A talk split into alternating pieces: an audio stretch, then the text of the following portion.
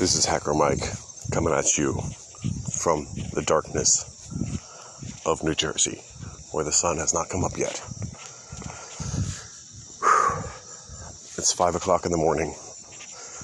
I just woke up, made myself a coffee, found my shoes, and I'm out for my morning walk. This is a special time where it's just me and the stars and the crickets.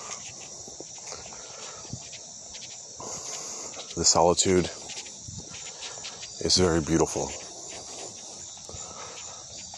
It sounds amazing. The air is fresh and crisp. And I invite you to join me on my walk this morning when we discover what's happening in the world. We clip it and analyze it together in a somewhat live stream where I will be adding clips to this episode as we go for the next two hours. And of course, you can call in and leave me a voicemail or hit me up on chat or even join the chat live. And uh, I'll set up a bridge for you if you really want to join. We had a guest yesterday, and you're welcome to join us. So that's how it goes. This is an innovative way of broadcasting. It's not live, but it's um, batch segment processing. So, um, you know, that's interesting. If we had two users um, that could push segments into the same account, then um, I could upload a segment and they could upload a segment. And then uh, we could just set, sequence them after each other and listen to them and then add more segments in. That could be interesting. But um, that might be a good addition to this tool, or a competitor to it.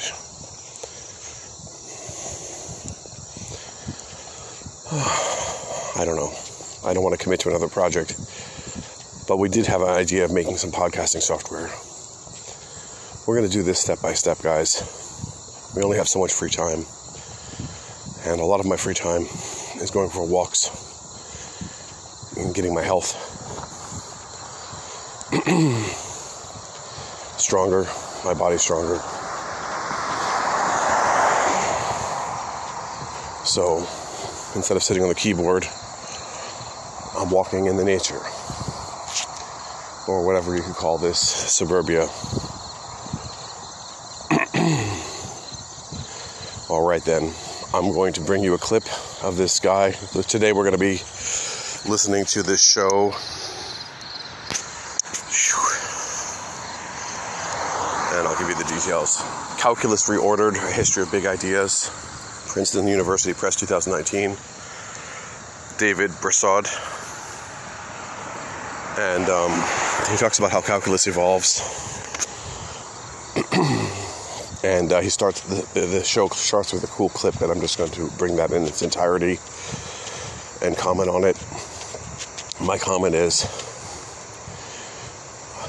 are people discovering the rules of mathematics, the um, incredible, um, unusual, um, the uncanny accuracy of mathematics that describes the universe? Are we discovering those things, or are we creating them? Now, Plato said that the world of ideas were buried underground. We just have to discover them. But modern philosophers say that we create them to make order out of the chaos. Now, he is of the mindset that we are discovering them as well. But is that just a viewpoint, or is that the truth? Let's find out together and think about this together. All right.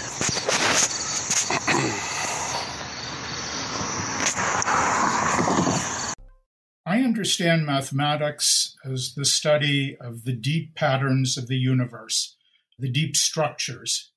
Mathematics in many respects is, is like a game where you go into it, where you don't know the rules. You're trying things out and trying to figure out the rules.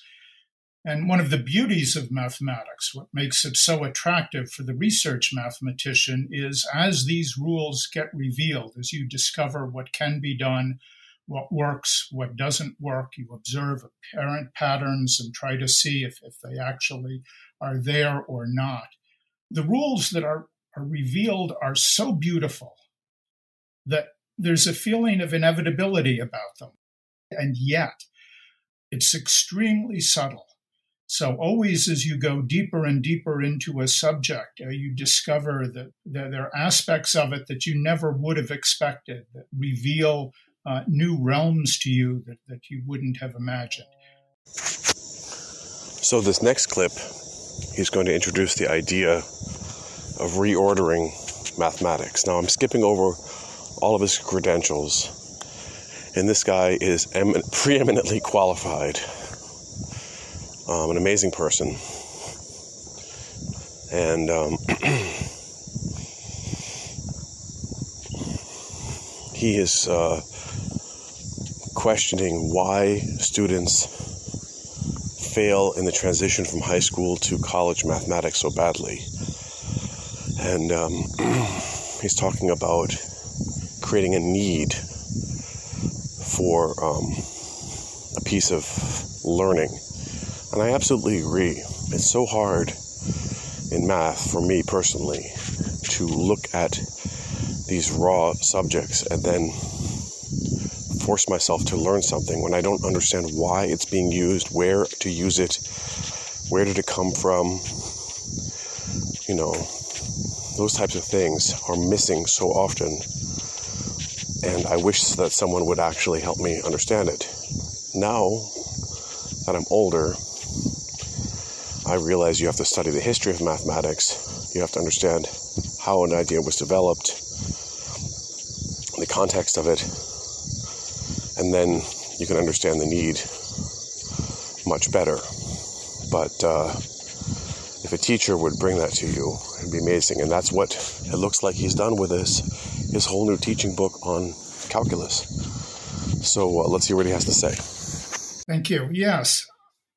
I've gotten very frustrated over the years observing calculus nationally, both as it's taught in high schools and also as, as it's taught in our colleges and universities, that so much of the emphasis is on the procedures, the techniques, a very rigid class of problems that students are taught how to solve, without developing a real understanding of what calculus is about, where it comes from, how to how to understand it in a way that enables students to, to use it freely and, and use it in unfamiliar situations.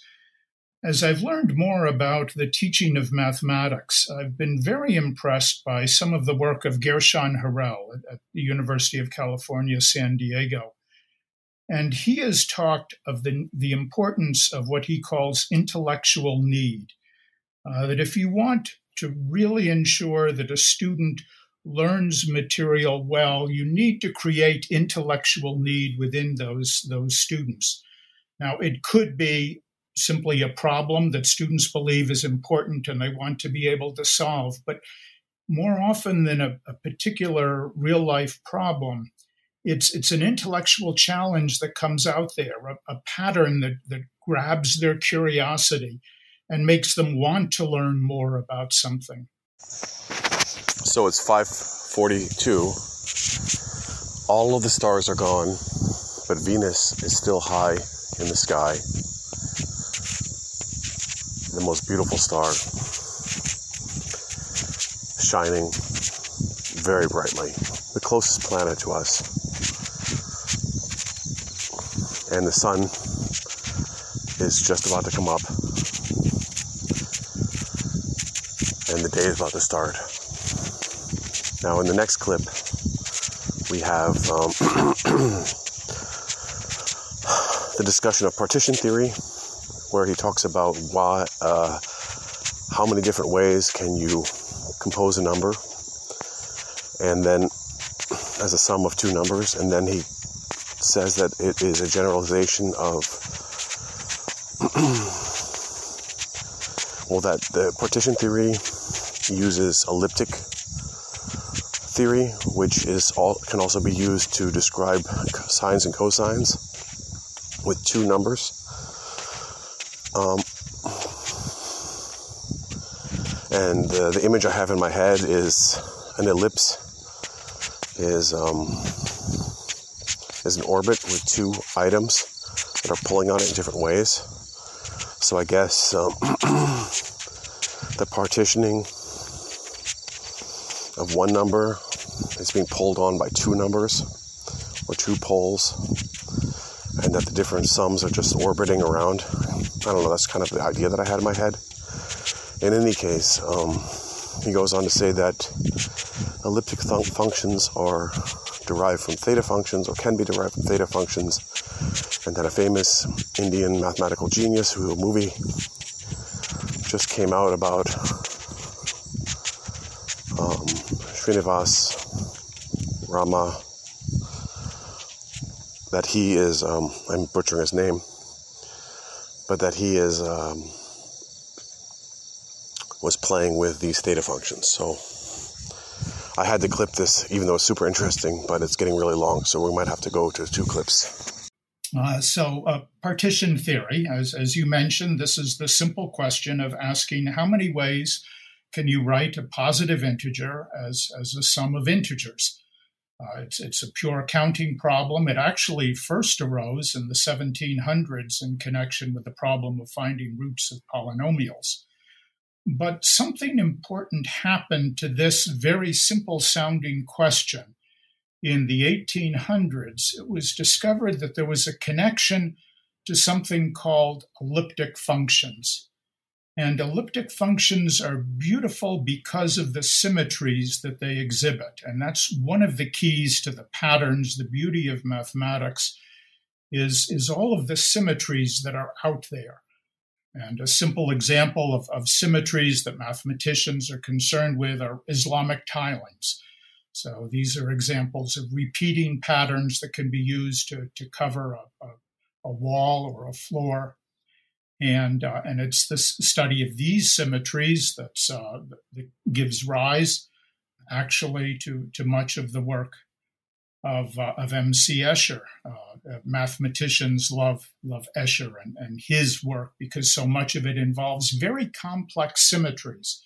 Uh, the wallpaper patterns that you see in Islamic tilings are a simple example of that. But they begin, these symmetries begin to get much more complex. One example which can be found in Escher's work are the hyperbolic symmetries.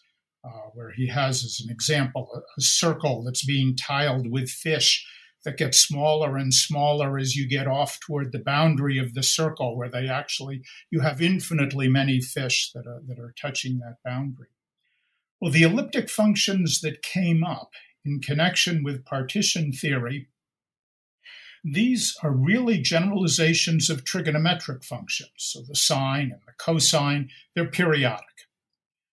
But the elliptic functions, which generalize the sine and cosine, they're doubly periodic. So they're, they're functions of two variables uh, that have periodicity in both of these variables and a lot of other structure. If you think of all the identities that can be constructed with trigonometric functions, you get a much richer set of identities that can be constructed with these elliptic functions. But the study of elliptic functions was just an entry into an even more magical realm of theta functions, uh, really first developed by Jakob Jacobi in, in the early nineteenth century. And uh, these both have the, the kind of tiling symmetries, uh, but they also have a hyperbolic symmetry, this kind of symmetry that I referred to in the work of, of M C. Escher. And, and the kinds of ways you can combine these and, and the kinds of results that come out of them, uh, they're a plaything. And one of the greatest examples of playing with all of this structure that's hidden inside the theta functions uh, comes out in the work of the Indian mathematician Srinivasa Ramanujan, born in... In this next clip, he talks about Ramanujan as playing with the mathematics, and that what he discovered while playing with it was so significant. And um, it kind of gives you a uh, a hope that um, mathematics as a pure functional thing, meaning something you do just for um, accomplishing a goal, let's say in a, a form versus function, like reducing it down to a function,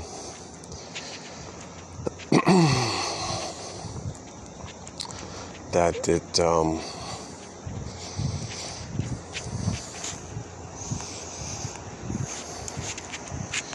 that there is a natural beauty to things, and that we don't have to always um, be purely strict and functional. Let's say um, court short about things, that we can actually play with them and discover the beauty of them. So that's a uh, inspiring clip here. Let's get to it. Uh, he read a lot of advanced mathematical books, but he then took mathematics off in an entirely new direction as a plaything, uh, working with these, these theta functions and, and describing what could be done with them. One of the things about beautiful mathematics, mathematicians pursue it for its own sake, but the patterns are, are so, so essential that sooner or later, anything a mathematician discovers that's truly beautiful will be revealed in the world around us. And today, the work of Ramanujan and, and the work of others on these structures of theta functions that have been playthings for a century now have real applications. But nobody went after. In this next clip, he's going to talk about what is calculus um, and how it actually has advanced to study not only things in the real world, but also mathematical objects. Well, very simply, calculus is a set of tools that are used to, to understand, to study dynamical systems, uh, systems that are, that are subject to change. The first big application of calculus came in, uh, in Newton's work on studying planetary motion. Today, the tools of calculus lie behind climate change modeling, they lie behind weather forecasting, uh, they lie behind uh, the study of epidemiological models. And anything that changes, uh, whether you're looking at, at the stock market or whether you're looking at, at physical phenomena, uh, trying to understand uh, the, the physics of music, all of this uh, comes back to uh, the basic tools of, of calculus. I just, and I, I think I'll say a little bit more about this later, but in the nineteenth century, calculus got much more sophisticated, uh, really began opening up windows into, into some deep structures, such as the elliptic functions and the theta functions that I mentioned. And at that point, it's no longer called calculus, it's now called analysis. But calculus itself, that one-year course that's typically taught in the first year of college or the last year of high school, that's really about learning how to work with the tools that enable you to study phenomena that are changing. So this next um, clip on Fermat is very interesting. And they talk about the Renaissance as the rediscovery of the ancient Greek text from the um, Islamic text. And, well, the Islamic texts, they actually got them, I think, via the Turks, um, with the Ottoman Empire.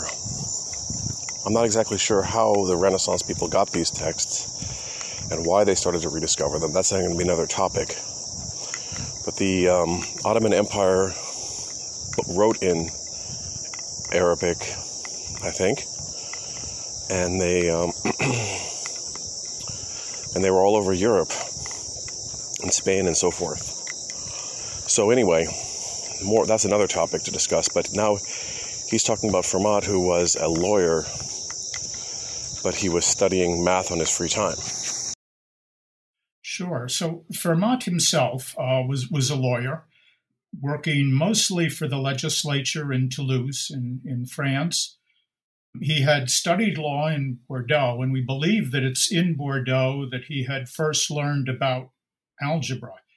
And uh, what most people don't realize is how, in many respects, algebra was a new subject in the sixteenth century. Now, algebra has much older roots. It goes back to, to, to Greek uh, study of, of properties of, of the numbers, of the integers, uh, and usually the origins of algebra are traced uh, to the, the early Islamic scholars. In fact, the, the term al- algebra itself uh, comes from the, the Islamic word al-jabra. But in the, in the sixteenth century, the tools that had been developed in the Islamic civilizations really got refined, especially in, in Italy, but also in, in France and in England and in Germany.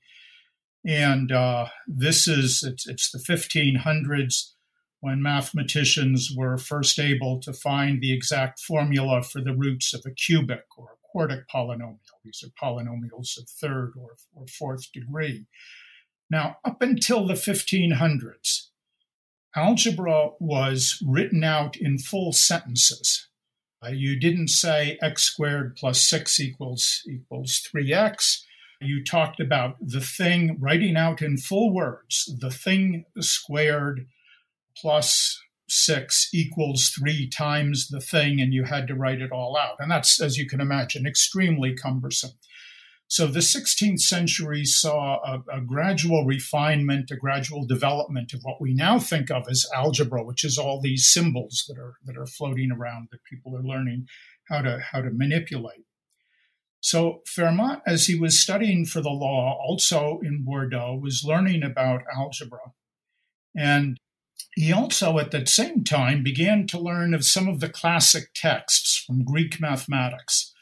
The two books that you mentioned, the uh, the collection of Pappus and the, the Arithmetica of, of Diophantus, Um, these were written toward the end of the height of Hellenistic mathematics. So this is the third, the fourth century of, of the Common Era, beginning really right after the Dark Ages in Europe. Uh, scholars in Europe began to rediscover these old Greek manuscripts, most of which had been preserved in the Islamic civilizations. Uh, they began rediscovering them, translating them into Latin so that it was easier to work with them. And among the last of the manuscripts to be translated, this is not until the late fifteen hundreds, are both uh, the collection and the Arithmetica. In this next long clip, and I decided to bring the whole clip in, it's quite long, but basically he talks about Fermat's last theory, why it's called that.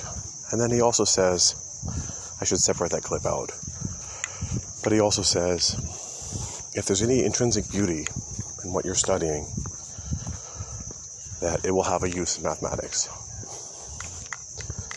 So Fermat's last theory, it took a hundred years or so to prove it, and then it was totally useless, but the tools that they developed to do so were very useful. And that's how I feel about my introspector idea that I've been working on for so long.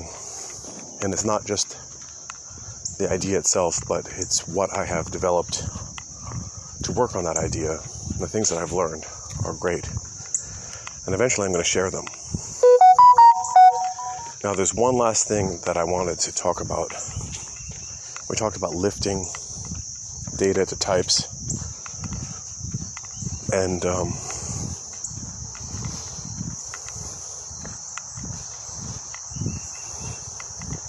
or raising them up to the pedestal, and um, I think algebra is also the question of raising the um, raising the uh, the words So the words to mathematical formulas, to mathematics, to operations.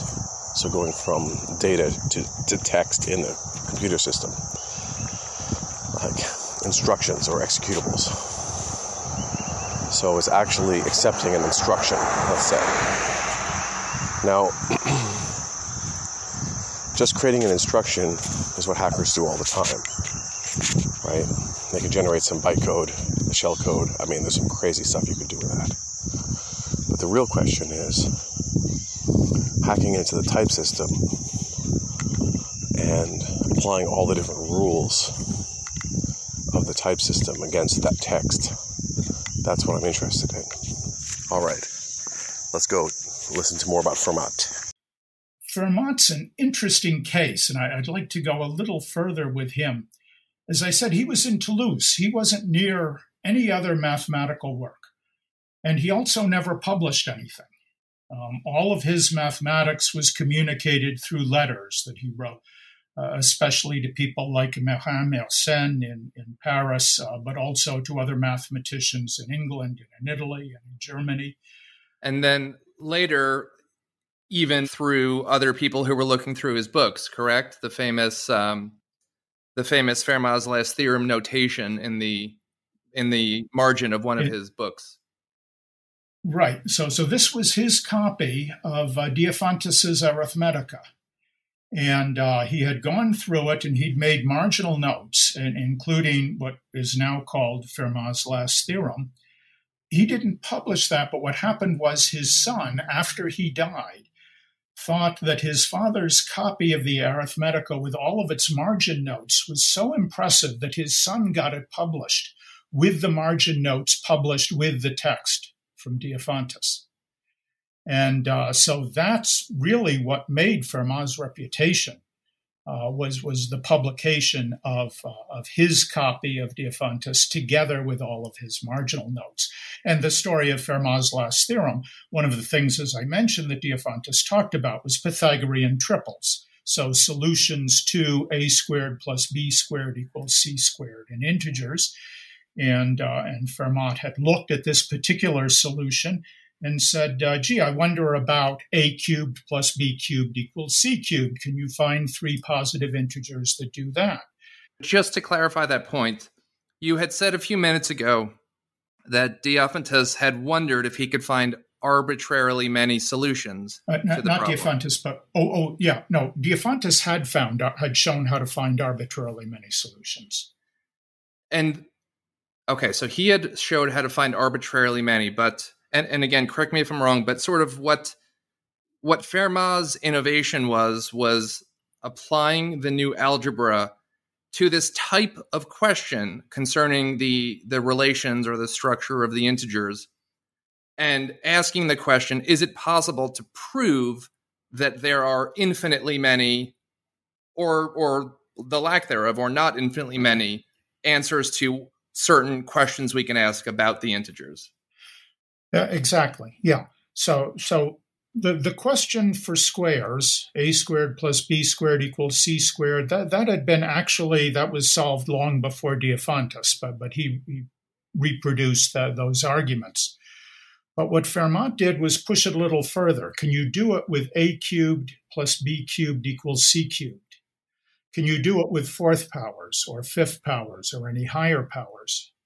So just, just for the non-specialists, when you say a cubed plus b cubed equals c cubed, A is any integer, any whole number. B is any whole number, and C is any whole number. Is there any, can we find infinitely many integers that we could sub in where A, A cubed, any integer is A, plus B cubed, any integer for B, equals C cubed, any integer for C? Is it possible that you can find three integers for A, B, and C where that equation works? Exactly. So that's what, what, what he asked. Uh, he decided that you couldn't. You you couldn't do it uh, with with third powers. You couldn't do it with fourth powers. You couldn't do it with any higher power. And then in the margin of his book, as as he did with many of the other things, he said, you know, I have a remarkable proof that you can't do it once you get beyond squares, once you get beyond second powers. But I don't have enough room here to, to write out my, my, my justification. The years following the publication of, of Fermat's copy of the Arithmetica, together with all of his marginal notes, mathematicians latched, uh, latched onto this. He had Fermat had stated a lot of results inside this book. After all, these were just his personal notes to himself. He never had any intention that this would get published.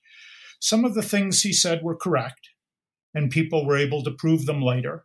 Some of the things he said were wrong, and people were able to come up with counterexamples.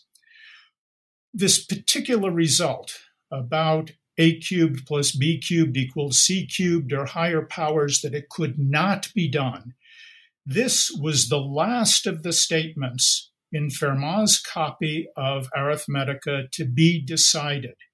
And that's why it came to be called Fermat's Last Theorem. Not that it's the last thing that he did or the last thing that he wrote, but just that was all that was left by about early to mid eighteen hundreds. Uh, incidentally, the fact that it cannot be done Uh, wasn't proven until nineteen ninety-four uh, by Andrew Wiles. And uh, and that's uh, it's extremely complex mathematics. And one of the fascinating things about the proof that Fermat was correct, it cannot be done for powers higher than the second power, there is absolutely no use for that theorem. It doesn't help us with anything else. But the methods that had to be developed in order to prove it are so powerful that they're very useful in many, many other areas of mathematics, which is another small window into the way that mathematics works. No matter what problem you're working on, no matter how esoteric it feels, if, if there's an intrinsic beauty and naturalness to it, if not the answer itself, then the process of trying to find an answer is worth the time that you put into it. And this- So now he goes into accumulation and saying that um, calculus started with accumulation, which is integration, before it even got to um, differentiation or the tangent, and uh, that the Greeks worked on this problem. And Aristotle said, Aristotle said that there was no, we can't use infinity. So they had to use other things. So here we go. This is going to get deep.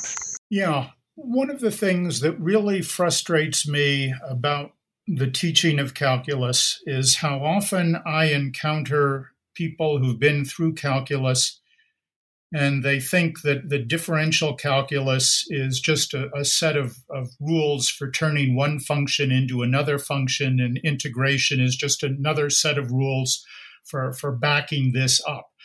When in fact, the real purpose of, of calculus, of both integration and, and differentiation, are, are natural problems that arise. And we teach calculus as if differentiation comes first. In fact, it's it's the integration that, that's much, much older. And integration really comes out of problems of, of accumulation. And uh, the right place to start is with, with the Greek challenge uh, to find areas and volumes. And I'm, I'm going to digress a little bit here, but I think it's important to illustrate what's going on with, with accumulation or integration. Think of the formula for the area of a circle. Um, how do you get that? How do you know that the area of a circle is pi times the square of, of the radius? If you take a circle, imagine a, a round pizza, and uh, you cut it, say, into eight wedges, eight slices, and then you arrange these slices so that one of them has the point down and the one next to it has the point up, and they alternate in this way. Uh, so you'll have four slices with a point down and four slices with a point up. What you get is something that looks a little bit like a rectangle. Now, of course, it's, it's not. The, the top and the bottom aren't straight lines at all. They're scalloped. But if instead of cutting this pizza into eight pieces, we cut it into thirty-two pieces, and we again alternate the wedges, the slices up and down, now it's looking a little bit more like a rectangle. If we were to slice the pizza into a thousand pieces and rearrange them, now it really does look like a rectangle. If we could slice that pizza into an infinite number of pieces, it would actually be a rectangle. The length of it would be half of the circumference, which is pi times the radius, and the height of that rectangle would be the radius, and the area of that rectangle is pi times the radius multiplied by the radius, which is pi times the square of the radius. Now, this is something that was realized by very early Greek mathematicians. They knew about this formula for the, for the area of a Um, of a circle. There's a basic problem here, because in getting it to actually be a rectangle, I had to take an infinite number of slices. And just as today, back then in ancient Greece, they were very uneasy about the idea of infinity. What does it mean to have an infinite number of pieces? And in fact, infinity, that concept of infinity, is so rife with, with paradoxes Um, that, that Aristotle banned it. He said, you can't do mathematics with infinity. Just forget about it. Well, the ancient Greeks managed to find a workaround.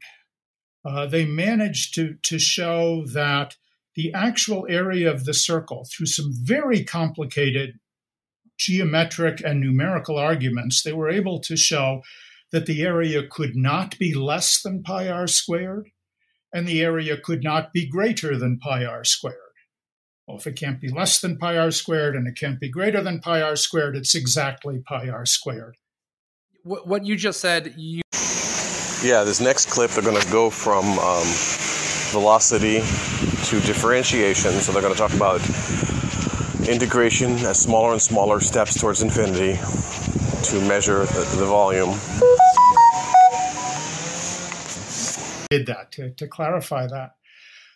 The next big step forward in the idea of, of accumulation um, takes place in the, the fourteenth century with the, the scholars in, in England, in France, and in Italy, who began to study the, uh, the concept of velocity. Velocity had never really been thought of as a, as a number uh, before you, you get into the fourteenth century. And one of the questions that came up, you know that if, if you're walking at three miles an hour and you walk for two hours, you're going to travel six miles. Well, what if your pace isn't constant? What if your velocity is changing over this, this two-hour period? How can you find out how far you go? And the idea that, that they came up with was, well, let, let's take that two-hour period and let's cut it into to tiny time increments and assume that the, the, the speed is constant on each of those tiny in- increments. Perhaps look at it at one-minute intervals and treat the, the velocity or the speed as constant in each of those. If I've got a constant speed over each minute, I can figure out how far I've gone in, in a given minute. And then I can add those up and get an approximation to how far I go over the two hours. Well, if instead of doing this over one-minute intervals, we take ten-second intervals, we're going to get a closer approximation. As we take more and more of these intervals, we get closer and closer until once we allow ourselves to talk about an infinite number of intervals, we'll have the exact distance uh, that gets traveled over that time. And this is a prime example of an accumulation problem that all calculus students learn about. Uh, if you know how velocity is changing, you can determine the distance that, that gets traveled. And integration was developed as a set of tools uh, to solve these accumulation problems. And uh, a, a lot of work done on accumulation problems, especially in the sixteen hundreds. Uh, many Uh, lengths of curves, volumes. Uh, Johannes Kepler, the, the famous astronomer, uh, did a lot of work early in the sixteen hundreds. He was inspired by the problem of finding the volume of a wine barrel. And uh, so, so he was looking at finding volumes of various kinds of, of solids.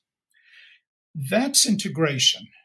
And it's really important for students to understand that integration is really about solving accumulation problems. The other big piece of calculus is what's called differentiation, and I refer to it as, as ratios of change. What's happening in differentiation is that you have two connected quantities. As one of them changes, it forces the other to change. And what you're interested in is how changes in the one quantity are reflected in changes in the other. And the first person to really work with this and produce a result that, that I consider to be differential calculus was an Indian astronomer around the year five hundred of the Common Era, Aryabhata. And uh, he was working with tables of trigonometric functions, and especially tables of, of the sine function. And one of the difficulties with the sine function is that there is no way of getting an exact value for the sine of a particular angle. So what you have to do, there, there, there are a set of, of, of angles for which you can compute the exact value. And so typically a table for the sine function would, would have these values worked out to precision. But then if you had an, an angle that was between two places in the table, you needed to interpolate, figure out where in between those values it actually lay. Uh, uh, uh. Okay, since this is my podcast and it's a stream of random, I can randomly switch topics on you. Sorry, guys. And eventually I might take this one segment out, move it to another podcast, but today it's going in. So a friend of mine asked me how to get started on editing Wikipedia or adding to Wikipedia. So here's how I would get started on adding or editing Wikipedia. First of all, you want to evaluate what's going on. So if you if you're trying to add new things to Wikipedia, like a new article, I would start with a request for article and talk to people about adding that in and try and make a case for getting it added, because too often people add new articles and they get slammed and they give up. Now, you are welcome to create a new article, but it's going to be an uphill battle.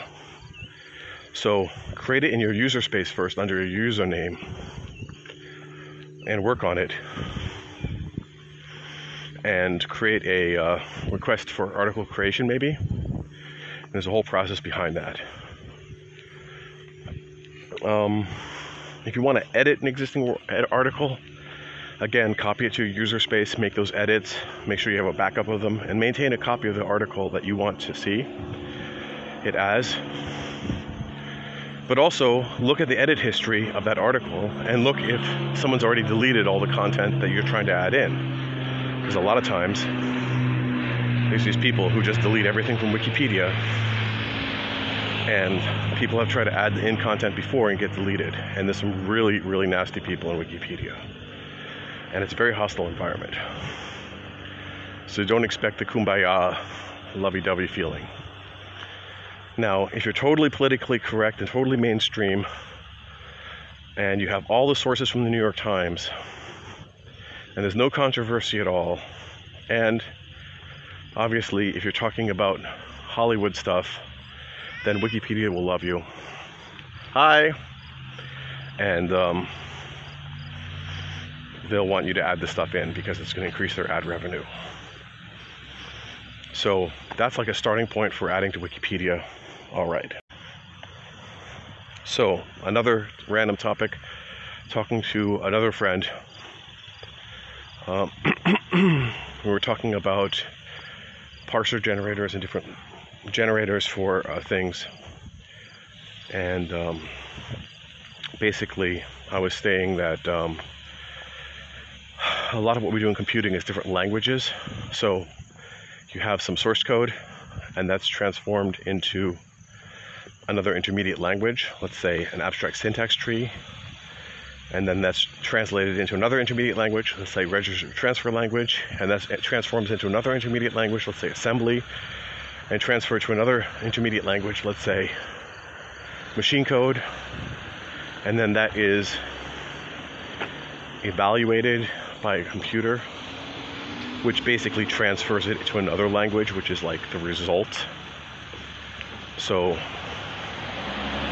a uh, machine code program is basically taking some input and translating that into some output, and that function is described by the machine code, which is a result of multiple transformations. So that's kind of how we're looking at um, a model of computing. All right, stream of random for the win. So now getting back to our theory of calculus, I'm skipping over all of these details about the sine wave and how it's what. Well, basically he's saying that in the five hundred after Christ A D, that the um, an Indian philosopher was working, or mathematician was working on the sine function, and he came up with the definition of differentiation as the relationship between small changes in the input to small changes in the output, or changes in the input of the sine wave, sine function to changes in the output of the sine function. And that um, that was the uh, the first example he saw of differentiation. So I'm going to uh, play that, and yeah, this is the stream of random, and we do get interrupted. Life happens, and we bring in other topics into our stream because this is a daily stream. This is not the edited stream, but the nice thing with this new format of clips is that um, each clip can be then transposed into a new podcast. So we have all the clips, and you'll find them actually on S three, because that's where Anchor dot f m stores them. So I'm pretty sure that you could actually find the individual clips if you wanted to. And maybe I'll make a show notes page with all the individual clips so you can just jump to them. All right. The idea of looking at how the sine function changes as the angle or the arc length changes. What if you're at a particular value, a small change in the arc length or a small change in the angle, how is that reflected in the output of, of that particular function? And that's really what differential calculus is all about. You've got two connected variables, and you're interested in how change in one is reflected in change in others. Now, when we teach calculus, we usually do it in terms of, we introduce differentiation in terms of tangent lines. And, well, the slope of a tangent line exactly prescribes how change in the input variable is reflected in change in the output variable. But I really worry because so many students think that differentiation, if it's telling us anything interesting, it's just telling us the slope of the tangent line, and we know from studies most students don't really understand what slope means. But I think it's it's important to get back to the more basic understanding that what the derivative is telling us is how change in one variable is reflected in change in another. And I, I hope I haven't gotten too technical there, but, but I, I think that's really important to convey. And I really wanted to make that point very strongly. In this next clip, we're going to talk about the fundamental theory of integral calculus and how it starts with accumulation and integration and not from differentiation. Now, my insight is that counting by ones is a form of integration, that the one is an integral. It's like the sum of one bucket whose curve is flat. So just counting by units is the easy form of integration. So let's go. Of looking at integration. We can look at integration in its, its historical form as solving problems of accumulation. But what Newton and Leibniz realized is that we can actually accomplish this, find the solutions by reversing the process of differentiation. And this is why I really want to call this the fundamental theorem of integral calculus, because it says there are two aspects to integration, accumulation and uh, reversing differentiation. And even though they seem very different, they actually accomplish the same thing. And this is what's powerful. The, the term fundamental theorem referring to this result actually wasn't coined until the eighteen seventies. I mean, people were using this, this connection, but they didn't actually refer to it as a theorem until the eighteen seventies. And when they started referring to it as a theorem, they called it the fundamental theorem of integral calculus. Uh, this has been one little historical exploration that I've done. It didn't change its name into, ju- into just the fundamental theorem of calculus until the mid nineteen sixties, when calculus textbooks at that time started shortening it in order to, to make it easier, I, I guess, to make it easier to, to write and, and put in as the, as the title of a chapter. But it really is about two very different ways of looking at, at integration. And that's the great insight of Newton and Leibniz. One of the messages I wanted to get across. In the next clip, we're talking about Taylor series or power series, which are polynomials of infinite degrees, which were leading up to the uh, stuff that Newton was working on.